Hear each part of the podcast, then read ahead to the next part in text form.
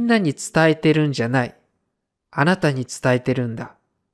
始まりました。大人の近代史。よろしくお願いします。よろしくお願いします。これはあれだね、あの、小太郎が大人の方々に向けた言葉っていう感じかな。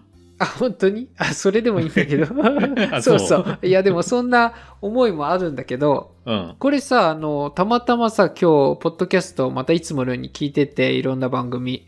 うん。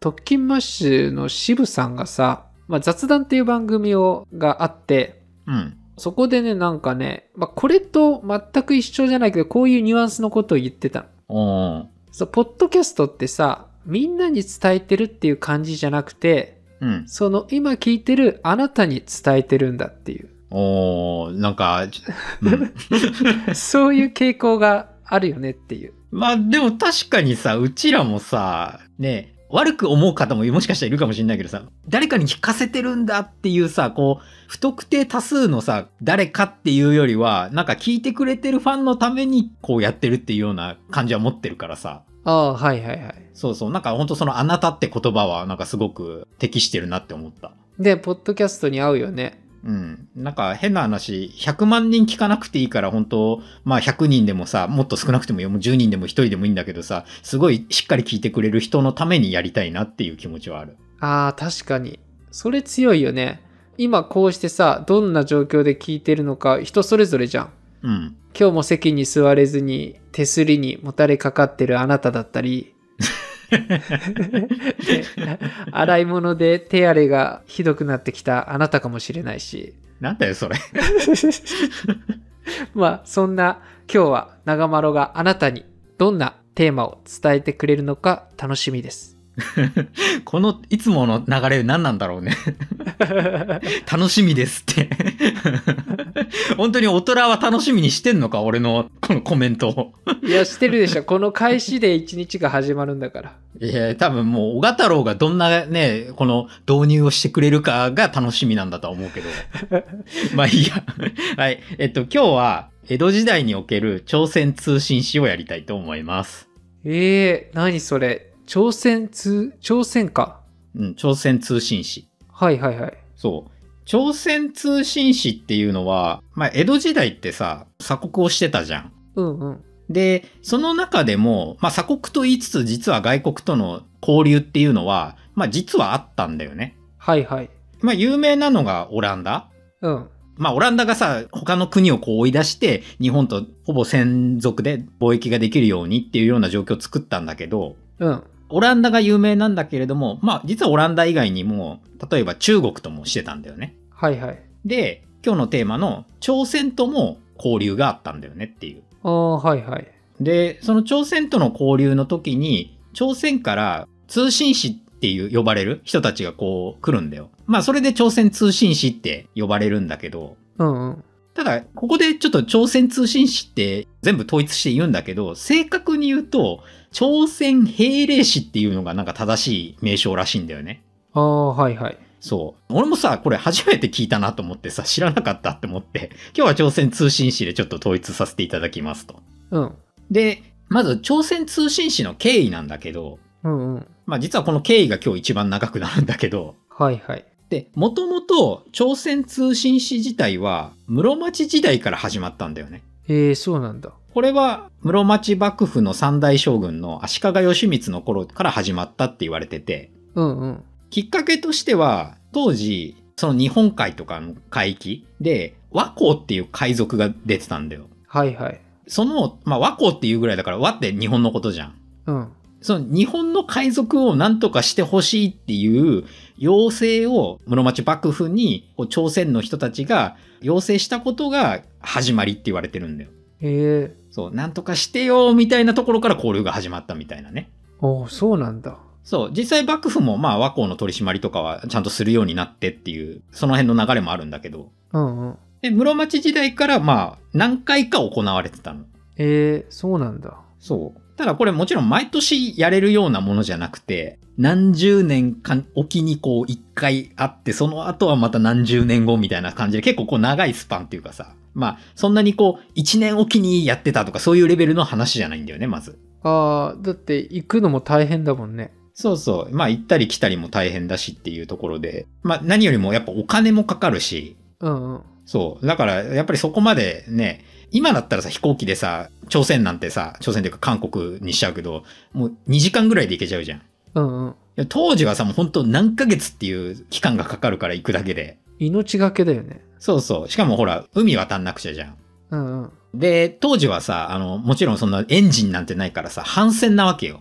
うんうん。風任せなわけね。はいはい。で、もう風向きが悪かったら帰るしかなくなっちゃうしとかさ、まあそういう感じだからとにかく行ったり来たりするのも結構大変だったしっていうような時代から、まあそういう通信誌っていう形で交流はあったんだよね。はいはい。で、ただこの通信誌も実は割と室町時代の、まあすぐでもないんだけど、応仁の乱っていうさ、まあちょっと戦乱の世の中のこう入り口になる事件が起きるんだけど、うんうん。それ以降は途絶えちゃうんだよね。えー、そうなんだ。そう。ほら、日本が戦国時代になっちゃうから。ああ、それどころじゃないっていう。そうそう。幕府の権威なんかもうないし、軍友割拠なわけじゃん。うんうん。だからもう地方のさ、こう、武士たちがこう戦ってさ、戦乱の世の中にそんなさ、朝鮮史のさ、人たちがさ、こう、のこのこなんて出てこれないわけよ、なかなか。はいはい。そう。だから、これが途絶えちゃうの。で、約100年以上途絶えるんだよね。うんうん。で、その後に、戦国時代っていうのは豊臣秀吉が最後天下統一して、まあ、ちゃんちゃんになるわけなんだけど、はいはい。その豊臣秀吉が天下統一した後に一回再開されるのよ。うん。ただ、まあご存知の通り、豊臣秀吉はこの後、朝鮮出兵っていうのを行うんだよね。ああ、そうなんだ。そう。で、これが、あの、文禄慶長の駅って呼ばれるもので、1592年から1598年の間に、まあ2回朝鮮半島に兵を送って、朝鮮をこう占領しようって、まあ正確に言うとその先の民までが狙いだったんだけど、はい。そう。まあ、征服しようっていう、大陸の方にこう、進出したいっていう野望があって、進出して、で、約15万ぐらいの大軍を率いて、朝鮮に渡ったんだよね。はいはい。で、当時、あの、朝鮮を治めてたのは李氏朝鮮なんだけど、うん。その李氏朝鮮を攻めて、で、民も李氏朝鮮を助けるために援軍を送って、まあ、要は日本対中国と朝鮮の連合軍みたいな感じで戦うんだよ。はいはい。で、最終的にはこれ秀吉が亡くなっちゃうんだよね。死んじゃうから撤退になるんだけど。うんうん。ただ、やっぱり日本も大軍で攻めてったっていうのもあるし、で、あと日本の兵は強かったんだよ。ああ、はいはい。これは戦国時代でさ、もうみんなさ、鍛えまくってたわけじゃん。あ実践経験してるからね。そうそう。実戦経験してるさ、もう超強者がさ、天下統一してすぐ行ってるからね。だからさ、もうちょっと前まではもう戦乱の世の中だったさ、その武士たちがさ、戦う場がなくなったって思ってたら戦う場ができたみたいな感じだからさ。はいはい。まあモチベーションはそんな高くなかったとは言われてるんだけど、まあやっぱり単純に強いんだよ。うんうん。だから結構朝鮮側、まあ民もそうだけど、大ダメージを受けちゃうのね。はいはい。だからそんな感じで日本と朝鮮の関係っていうのはそこでめちゃめちゃ悪くなるわけよ。うんうん。だからさ、そんな状態でさ、交易なんかできるわけはないじゃん。はいはい。で、えっと、秀吉が亡くなって、豊臣秀吉軍は撤退して、とりあえず朝鮮半島は一旦平和になるんだけど、うんうん。で、日本ではその後、徳川家康が江戸幕府を開くんだよね。はいはい。で、その時に日本の対馬っていう島があるんだけど、うん。場所で言うとあの、韓国から一番近い島みたいな感じはいはい。そう。プサンからはね、直線距離で50キロぐらいしかないんだよね。だからめっちゃ近いんだよ。はいはい。で、その対馬に、対馬藩っていう藩があったのよ。うんうん。まあ、対馬を統治してたから対馬藩なんだけど。で、この対馬藩っていうのは、昔から、その朝鮮半島と交易をしてたの。はいはい。ただ、秀吉がさ、朝鮮を攻めるなんてことやったからさ、完全に交流が途絶えちゃったわけ。はいはい。で、何が問題だったかっていうと、対馬って結構こう山林が多い地域なんだよね。うん。だからさ、農業がほとんどできないのよ。はいはい。だから、農作物とかそういったものっていうのは貿易で賄ってたんだよね。うんうん。だけどさ、秀吉が、あの、朝鮮出兵して完全に交流が途絶えちゃってっていう状態になって、一刻も早くさ、貿易は再開したかったのよ。うん。ただ、やっぱり対馬藩って言ってもさ、まあ、当時はさ、ほら、藩って国みたいなもんだけど、朝鮮からしたらさ、和国みたいな感じでさ、こう、同じように見られてたわけじゃん。はいはい。だからさ、なかなかやっぱこう、再開する、こう、目処が立たないわけよ。うん。ただ、ここで、徳川幕府も、朝鮮とは、また貿易を再開したいなっていう気持ちがあったのよ。はい。まあ再開はしたいんだけど、ただ徳川幕府っていうのはさ、外国とのこうやり取りをする経験なんかないわけよ。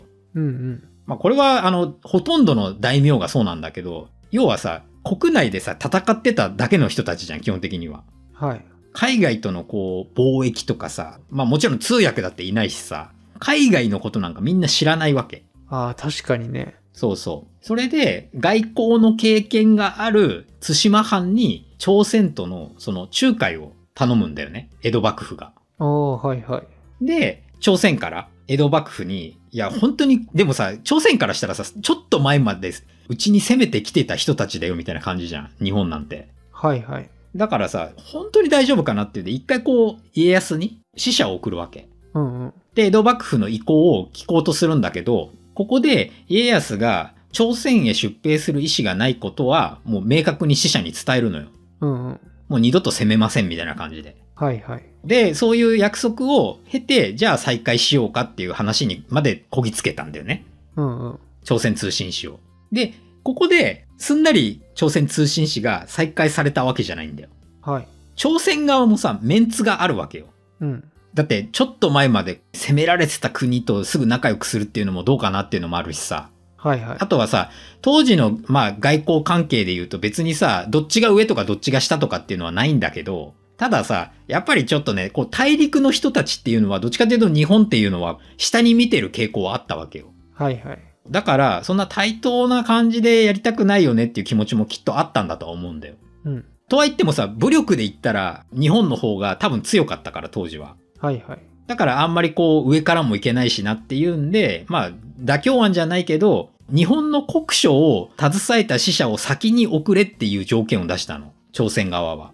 うん。で、これって何の意味があるのかっていうことなんだけど、はい。当時の習わしっていうの、外交上の習わしとして、国書を先に持っていく方が立場が下なんだよ。はいはい。そう。だからそれを朝鮮は要求したわけ、日本に。うんうん。そう。だから、まあ、あくまでも朝鮮の方がちょっとこう、上だよみたいなところをちょっと示したかったわけよ。はいはい。これに困るのは、対馬藩なんだよね。うん。まあ、対馬藩が仲介してるから、このやりとりは対馬藩と朝鮮の間でまず、このやりとりが起きたわけよ。うんうん。だから対馬藩にさ、朝鮮がさ、日本の使者に国書を持ってこさせてくださいみたいな感じでお願いするわけよ。はい。で、対馬藩は、いやーだってそれって徳川幕府認めないっしょみたいな。うんうん。だって、徳川幕府からしたらさ、いや、なんでうちが下なのみたいな感じになるじゃん。うん。貿易は再開したいけど、みたいな。いやいや、そんなのもう蹴るし、みたいな感じになっちゃうから、対馬藩はどうしようかって困るわけよ。うんうん。で、ちなみにもう一個条件が提示されてて、はいはい。通信使再開のための、あの、もう一個は、えっと文禄慶長の駅の時に、日本がこう、兵でさ、攻めた時に、その、李氏朝鮮の先祖の墓をこう、荒らした奴がいるんだよ。はいはい。墓荒らしがいたのね。うん。その犯人を引き渡せっていうのが条件だったの。おー、はいはい。だから、条件は、あの、先に幕府からの日本の国書を持ってくるっていうのが一つと、もう一個が、その墓嵐の犯人を引き渡せっていう二つで、これ、どっちも無理なんだよ、はっきり言って。確かに。名乗り出ないし、今更っていうのはあるよね。そう。まあ、時代的には10年ぐらいしか経ってなかったから、まあ別に犯人は多分生きてるとは思うんだけど、うんうん。ただ、すごいさ、戦争の混乱の中さ、墓荒らしちゃった人がいるわけじゃん。うんうん。それが誰かなんてわかるわけもなくさ。はい。で、分かったところで犯人がさ、名乗り出るわけもなくさ、うんうん。っていうところで、対馬藩はもう決断するんだよ、ここで。はい。捏造しようって。えそう、 えーって感じなんだけど、対馬藩捏造すんだよ、これを。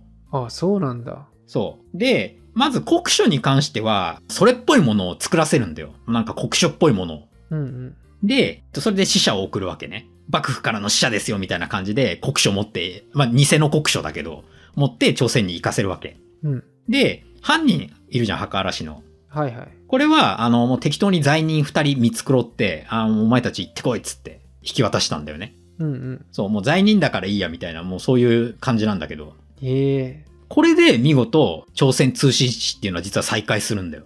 ー。えー、そうなんだ。そう。ただ、朝鮮側は、これ、捏造だよねっていうのは、多分分かってた。はいはい。これは、あの、なんか朝鮮のそういう資料とかに結構明記されてるの。もう完全にね、もう、おそらく、これは偽物に違いないみたいなあの記述まであったりすんのよ。うんうん。っていう感じで分かってたんだけど、これはもう国対国のメンツっていうのうん。を取ったんだよね。ああ、そうなんだ。そう。だから一応、体裁としては約束を守ってきてるわけじゃん。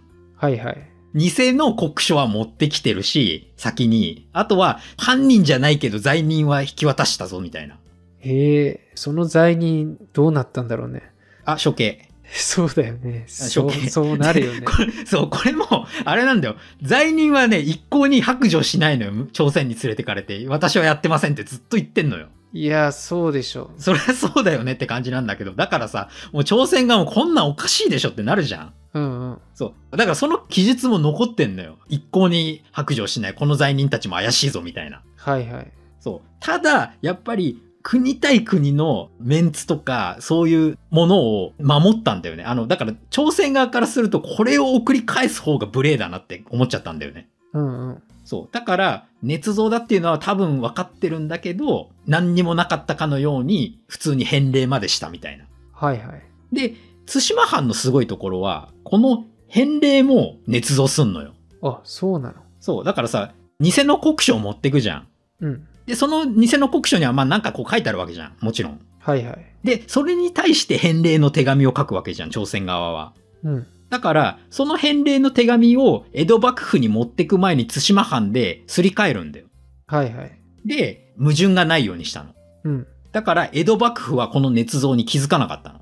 ええ、そうなんだ。そう。これで朝鮮通信使は再開されて、まあよかったねっていう話なんだけど、うんうん。この捏造話は実は、あの、後にバレるんだよね。江戸幕府に。ああ、そうなんだ。これは何でかっていうと、三代家光の頃なんだけど、時代で言うと。うん。で、その頃に、対馬藩でお家騒動があったの。はいはい。藩主と家臣のお家騒動なんだけど、その家臣っていうのが結構力を持ってて、この朝鮮との交易で結構力を持ってる人たちだったわけよ。うんうん。だから、結構その藩主と家臣で意見が食い違うみたいなことがあって結構揉めてたんだよね、藩内で。はいはい。で、家臣の方が江戸にいたのよ。うん。で、藩主と仲が悪いじゃん。うんうん。だから、あ、もうこれちょっと暴露しちゃおうっつって、あの、この家臣が、あの、急に暴露しちゃうのよ、江戸幕府で。ああ、はいはい。そう、江戸にいるから、もうこうやって直訴みたいな感じで、実は捏造だったんですって暴露しちゃって、それでバレるんだよね。ええ。そう、だから逆に言うと暴露しなかったらバレなかったんじゃんっていう話なんだけど。うんうん。で、この暴露も結構穏便に江戸幕府っていうのは済ませたんだよね。はいはい。なんか当時だったら普通に打ち首になりそうじゃん。うん。だけど、これ、最終的に藩主はまあ悪くないってなって、暴露した家臣の方が悪いっていう話になったんだよね。はいはい。そう。で、その家臣の方は、流罪になったんだよ。ああ。島流しね。うん。そう。でもさ、え、普通切腹とかじゃないのって感じじゃん。そんだけ、捏造だよ、捏造。う。うんうん。やったことはやばいんだけど、なんか、その結果、朝鮮と交易ができてるからっていうのも多分あったんだとは思うんだけど、はいはい。まあ、穏便に済ませられたんだよね。うん。まあそんな感じで、朝鮮通信使が始まるまでって結構こうドラマがあったんだよ。はいはい。そう。まさかの捏造から始まったっていうね。うんうん。で、朝鮮通信使ってじゃあ実際あとはどんなものだったのかっていうところをちょっと説明したいんだけど、うんうん。通信使っていうのは、まず、正使、副使、諸上官っていうこの3人がいるんだよ。はいはい。まあ正使ってあの、正正式な使いってことね。うんうん。まあこの人たちが要はさ、手紙を持っていくんだよ。はい。朝鮮から日本に。で、その他に、まあ、てか、死者としてはこの3人だけいりゃいいじゃん。うんうん。でも、朝鮮通信使の特徴としては、とにかくね、大所帯だったのよ。はいはい。騎手だったり、銃持った人だったりとか、料理人とか、あとは馬術師だったり、その馬術師の馬の世話をする人だったりとか、あとは贈り物を持つ人とか、まあそういう感じ。あとは画家だったりとか、なんか、水夫たちもいたりとかっていう感じで、結構なんかいろんな寄せ集めじゃないけどさ、すごい集団だったんだよね。うんうん。人数で言うと、だいたい1回の通信誌で500人ぐらい来たんだよ、朝鮮から。ええ、多いね。そう。こんなに多くの人間がわざわざ通信使として来てたんだよね。で、対馬藩を経由してくるんだけど、対馬藩で警護の兵とかも加わるんだよね。案内役とか。うんうん。だから、朝鮮通信使とその警護の兵たちを合わせると、だいたい1500人ぐらいいたって言われてるんだよね。はい。で、この1500人が、まあ、プサンからまず対馬に船で来るんだよね。うん。で、対馬からも船で大阪まで来るのよ。はいはい。で、大阪から中の川まではこう船で行くんだけど、京都の手前ぐらいで降りて、そこから陸路で京都に寄って、あとは江戸にこうひたすら行くっていうような感じ、この1500人が。うんうん。で、冒頭でも言った通り、当時の距離だからめちゃめちゃかかるのよ、とにかく時間が。はいはい。全行程で行くだけでだいたい8ヶ月から10ヶ月ぐらいかかったって言われてるんだよね。うわ、かかるね。そう。で、これはやっぱり航路、船がとにかく時間かかっちゃうんだよね。うん。対馬から大阪までがもう1ヶ月半ぐらいかかってたから、で、そこからさ、陸路でさ、半月ぐらいはかかるのよ、大阪から江戸までって。はいはい。っていう感じで結構ね、やっぱね、船旅に時間がかかっちゃったりしたんだよね。で、別にさ、そのずっと歩き続けてるわけじゃなくて、地域地域で滞在したりするから、うんうん。やっぱそれだけ来るのも大変だったっていうような感じなんだよね。はいはい。で、通信使がじゃあ、あとは日本に与えた影響っていうところに入りたいんだけど、うんうん。まあ、まず日本に与えた影響もそうなんだけれども、日本の様子を海外にこう伝えたっていうところも大きいんだよね。はいはい。鎖国してるからさ、やっぱりさ、日本っていう国はさ、どんな国かがわかんない。まあ、対外的には全然わかってなかったわけよ。はいはい。でも通信使が結構ね、当時の日本の様子とかを文章にして書いて残してるんだよね。うん。だから、結構こう、対外的に日本っていう国がどんな国かっていうのは、そこからこう知られていったっていうようなことも言われてるんだよね。はいはい。で、あとはまあ日本にとっての部分になるけれども、この朝鮮通信使っていうのはとにかく庶民にとってのもう大娯楽だったわけよ。うんうん。朝鮮通信使と似てるものにさ、大名行列ってのはあるんだよね。はいはい。じゃあ何が違うのかっていうと、絢爛豪華さがもう全然違うんだって。ええー、そうなんだ。そう。そもそも大名行列ってさ、こう通ってる間は頭を上げちゃいけないとかさ、なんかそんな感じでちょっと堅苦しいわけよ。うんうん。で、そもそもね、江戸幕府がさ、大名にお金を使わせるためだけにやってるようなものじゃん、あれは。はいはい。そう、だからさ、無駄に人も多いだけでとかさ、別にそこに何も、なんつうの、華やかさがあるわけでも何でもないからさ、うん。ただたださ、あの、刀持った武士が偉そうに歩いてってるようなのが大名行列なわけよ。はいはい。それと全然違って、朝鮮通信使っていうのはさ、ちょっと前にも言ったけど、いろんなこう、機種がいたり、料理人がいたりとかさ、贈答物をこう抱えてる人がいたりとか、とにかくあとみんなさ、その朝鮮の着物着てたりとか、すごい派手なんだよね。はいはい。そんな感じで、なんだろうね、ちょっと語弊はあるかもしれないけど、こう大道芸人が来ましたみたいな感じのノリなわけよ。ああ、はいはい。そう、見るだけで楽しめるみたいな。あの、例えばディズニーのさ、パレードなんかもみんな見てさ、楽しんでるような感じうんうん。ああいう感じで、まあ、異国情緒あふれるさ、そういう格好した人たちがさ、で、しかも、なんか途中でパフォーマンスとかもやってくれんのよ、いろいろ。ええー、そうなんだ。そうそうそう。楽器隊とかもいるから。はいはい。だから、もうなんか、チンドン屋みたいな感じなのかな、ちょっとイメージ的には。違ったら申し訳ないけど。うんうん。そう、そんな感じで、とにかく庶民の、あもう江戸の庶民の娯楽になったんだよね。ああ、そうなんだ。そう、もうだから朝鮮通信使が来るってなったらもう、とにかくさ、もう、矢島がこう、たかるみたいなさ、そんな感じうんうん。っていう感じで日本では結構こう、評判だったというかさ、人気を博してたっていう。はいはい。で、あとは、日本のその食文化にもちょっとこう影響を与えたっていう側面があるらしくって、うんうん。当時日本っていうのは肉食をしなかったんだよ。おー、はいはい。文化的に肉を食うっていう文化がなかったから。うん。そう。だから魚とかさ、やすまあ野菜、米とか、もうそういう感じのものを食べてたんだけど、はいはい。大陸の人たちっていうのは、あの、肉食文化があったのよ。うん。で、朝鮮通信使が日本に来るときにさ、日本でやっぱり、まあ、何ヶ月もさ、工程かかるからさ、ご飯も食べるわけじゃん。うんうん。でその時にさ、肉料理がないわけよ。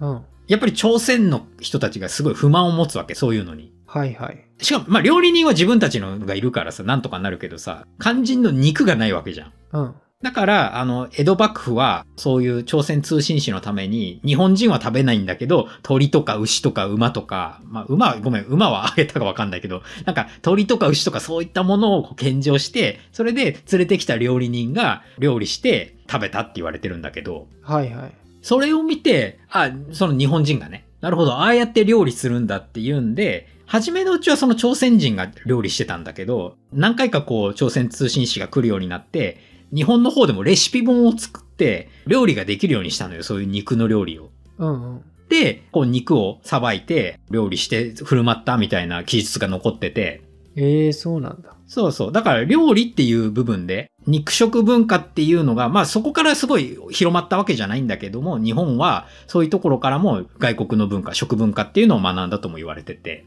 はいはい。で、特にキムチとか焼肉なんていうのも、まあ韓国って言ったらなんか今そう、キムチとか焼肉ってイメージあるじゃん。はいはい。やっぱりこの時もさ、通信使っていうのはそういうものを食べてたわけよ。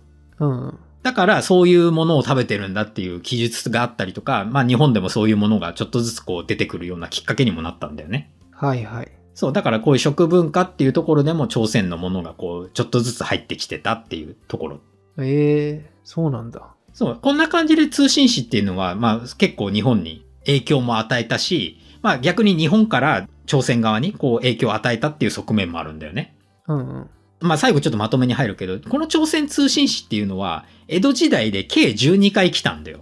うんうん。で、最後に来たのが、11代将軍の徳川家成の時なんだけど、うん。これが1811年なのね。はいはい。まあ、この時は正確に言うと、対馬藩止まりだったんだよね。うん。幕府も、あの、ほら、もう幕末ぐらいになるとさ、財政がとにかくやばかったわけ。うんうん。だから、もてなすことがなかなかできないっていうところもあったし、あとは、朝鮮側も共作が続いてたのよ。はい。その時期って。だから、あの、費用調達ができなくなっちゃったわけ。朝鮮側でも。なかなか日本に行くための費用が難しいってなって、で、結局せ、その1811年の最後の12回目の通信使は、対馬藩まで来て、対馬藩で、まあ、どんちゃんやって帰ってったっていう感じなんだけど。うんうん。そう。で、それ以降、あの、幕府も朝鮮側もなんとかこう交流を保とうとして通信使をやり取りしようと頑張るんだけど、まあ結局幕末の動乱は続いたっていうのもあって、計画倒れというか計画結構あの進んだんだけども計画倒れになってしまってそのまま明治時代に入ったっていう感じなんだよね。うんうん。こんな感じで、あの、江戸時代の朝鮮通信使っていうのは行われてたんだよね。はい。で、まあ最後、日本とその朝鮮、まあ江戸時代っていうのはさ、まあ要は仲は結構良好だったわけよ。うんうん。きっかけはさ、ビジネスライクだったわけよ、かなり。うん。朝鮮からすると、ちょっと前まで敵だった日本と急に仲良くしたっていうのはちゃんと理由があって、はい。当時、民はあそもそもなんだけど、日本が朝鮮を攻めたせいで、民が戦ったじゃん。うんうん。豊臣秀吉軍と。それで、あの、だいぶ疲弊しちゃうんだよ、民自体が。はいはい。そんな中、明の次の新王朝の元になる黄金っていう国ができるんだけど、うんうん。創始者のヌルハチっていうのが結構朝鮮側にも圧力をかけてきてたわけ。うんうん。まあ時代的にね。で、それで朝鮮は民もそろそろやばいな、もうなんか後ろ盾なくなっちゃうな。で、日本とも争ってるような状態はまずいって思ったんだよ。はいはい。それで、あの、まあ、初めはこうビジネスライクに、日本ともちょっともう一回仲良くしときたいっていう感じで、こう、始まってったんだよね。ああ、そうなんだ。で、これって結局さ、今の時代もなんか同じだなと思っててさ、はいはい。まあ日韓関係って決して良くないじゃん。うん。隣同士の国なのに。まあこんな状況だけど、でも今はさ、一応交流もあるしさ、大きなところで見るとまあ仲はいいというか一応同盟国のくくりみたいな感じで一緒になってるわけじゃん。はいはい。で、この関係はもう結局ビジネスライクだよねっていう。はいはい。韓国からしたらさ、やっぱり北朝鮮の脅威はあるわけでさ、それでさ、日本ともさ、敵対なんて絶対できないわけよ。うんうん。っていうところで結構この時代の情勢とすごい似てるなとは思ったし、はい。なかなかね、隣同士なのに仲良くなれないっていう、ちょっと残念な国同士にはなってんだけど、はい。まあ朝鮮通信使みたいな感じで、なんだろう、ビジネスライクでもいいから、体裁っていうかさ、仲良くやっていけたらいいんじゃないかなってちょっと思った次第だなっていうところでちょっと今日は終わりにしたいと思うんだけど、はい。小太郎、最後、感想で締めちゃってください。そうだね。最後の韓国の国同士ではやっぱり仲があまり良くないけど、うん。なんだろう、人同士というかさ、うん。韓国に旅行行く人とか好きな人ってめっちゃ多いじゃん。とか、あの、韓流ブームとかね。そういった意味でさ、なんか民間レベルで見ると、そんな感じは受けないことも多くてさ。うん。そうそう。ただなんかこの国ってなると、また全然違うくなるっていうのがね、うん。感じることもあって。うん。で、あと今回のさ、あの長丸が扱ったテーマ、その朝鮮通信史か。うん。日本とさ、その鎖国時代とかさ、関わりがあったのって、やっぱり思い浮かぶのがそのオランダとかでさ、うあん。の、まあ、出出島か。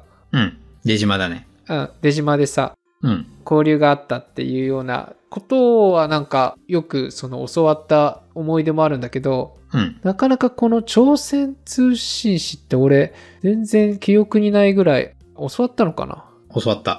あ教わったんだいや教わ る。でもまあこんなにね細かくというか具体的に習うっていう機会はなかったからすごいいい勉強になったねまあね、12回しか来てないから逆に言うと、1回1回細かくさ、あの資料とかもあるんだよ。1回目はこういう施設でした、2回目はこういう施設でした、みたいな感じでさ、時代時代。で、来る目的もちゃんと、あの、決まってて、例えば、将軍の代替わりの時にその襲名のお祝いみたいな感じで来ることが多くて。はいで、あの、ほら、11代将軍の時に最後途絶えるからさ、まあ、要は12回しか来てないっていうのはそういうことなんだけど。ああそうなんだそうそう。あとは、将軍になってすぐ死んじゃう将軍もいたから、はいはいだからそういう時は、あの、ちょっと知性の長い長将軍の時にこう2回来てたりとかするんだけど、うんうんそう、そういう感じでね、なんか、要所要所では徳川幕府のお祝いのためにこう来るみたいな施設でもあったからね。だから決してだから両国の関係が悪かったわけじゃないんだなっていうのはすごくわかるんだよね。はいはいもう本当に、あの、最後の話に戻っちゃうけどさ、いや、なんかもうちょっと仲良くね、できたら本当はいいんだけどねっていうところだよね。はいはい。じゃあ、あの、ということで、今回は朝鮮通信史についてでした。はい。まあ、もしよかったらですね、大人の近代史で概要欄にコメントを送るフォームがあるので、私、いつも通勤の時に聞いてますとか、どんな状況で聞いてるのとか、そういえば知りたいなみたいな思ったんで、もしよかったら気軽に何でもいいのでコメントください。はい、お待ちしてます。それでは最後まで聞いていただいてありがとうございました。ありがとうございました。